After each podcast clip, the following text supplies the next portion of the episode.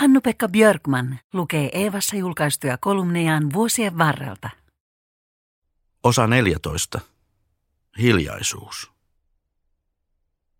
Mitä kuulet, jos suljet silmäsi juuri nyt ja vain kuuntelet? Kuuletko sinua ympäröivän tilan ja ihmiset? Vai kuuletko ulkoa kantautuvia ääniä, liikenteen ääniä, hissin kolahduksia, putkien huminaa, kellon tikitystä, ihmisolennon hengityksen? Todennäköisesti kuulet jotakin. Vain ani harvoin pysähdymme kuuntelemaan ja erottelemaan kuuloaistimuksiamme. Yleensä kaikki kuulemamme äänet sekoittuvat kohinaksi, joista poimimme vain äänet, jotka ovat poikkeuksellisia tai meille merkityksellisiä. Syyskuussa luin uutisen kiinalaismatkailijoista Lieksassa. He olivat tulleet Suomeen aistimaan luonnon ääniä ja hiljaisuutta viikon ajaksi. Hongkongista kotoisin oleva nainen kertoi, miten hän oli ensi kertaa elämässään kuullut vesipisaroiden äänen. Hänen kotikaupungissaan se ei ollut mahdollista. Jostain syystä uutinen liikutti minua. Se tuntui kertovan jotakin hyvin oleellista maailmasta, jossa elämme ja jota muokkaamme jatkuvasti tarpeittemme mukaan. Ranskalainen filosofi Jacques Derrida kirjoitti, että hiljaisuudella ei ole historiaa. Sen sijaan hiljaisuuden historia on kytkeytynyt vastakohtaansa, eli äänen historiaan. Maaseudun äänimaisema oli lähes muuttumaton tuhatluvulta aina 1700-luvulle saakka. Tuulta ja sadetta, linnunlaulua, lehmien, sikojen, lampaiden ja kanojen ääniä, tuulimyllyn suhahduksia ja kitinää sadonkorjuun aikaan, vesimyllyn kitinää ja kohinaa.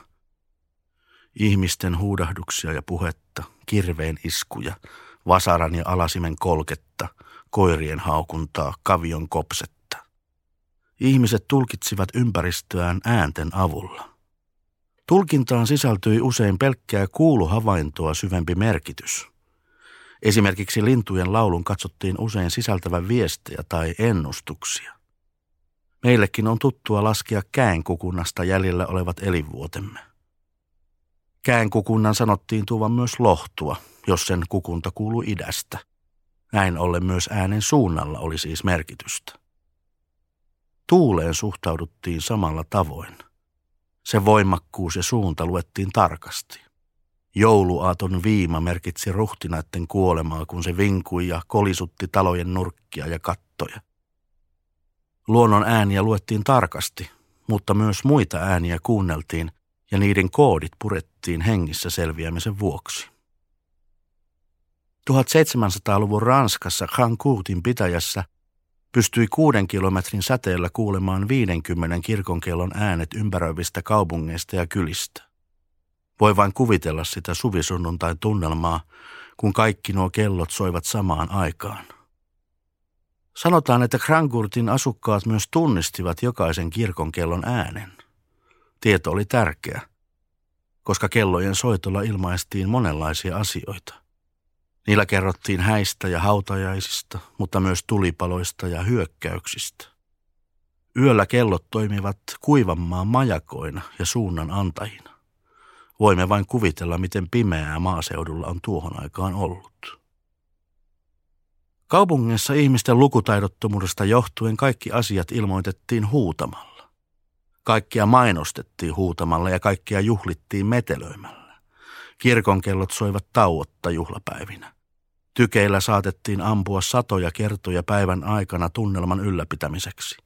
Rummutus ja kivääreillä ampuminen kuuluvat juhlintaan siinä missä ollut ja viinakin. Kovia ääniä ei pelätty, vaan niistä nautittiin. Eurooppalainen ilmiö, jota Pohjois-Amerikan intiaanit eivät ymmärtäneet. He arvostivat hiljaisuutta, jota taas eurooppalaisten oli vaikea ymmärtää. Hiljaisuus miellettiin vanhassa maailmassa yleisesti hengelliseen ankaruuteen kuuluvana elementtinä ja tylsyyden symbolina. Nyt voimme jo paremmin ymmärtää intiaanien hiljaisuuden arvostusta. Elämme jatkuvan taustakohinan ympäröiminä ja olemme monilta osin menettäneet kykymme aistia ja tulkita hiljaisuutta. Emme pysty luomaan sitä, koska äänet syntyvät aina kuin itsestään, tahdostamme riippumatta. Verenkohina, sydämen lyönnit, vesipisarat puitten lehdillä ja järven pinnassa. Ylhäällä kulkeva tuuli ja puitten kuiske hiljaisuuden katedraalissa. Yhteistyössä Eeva ja Kansallisteatteri.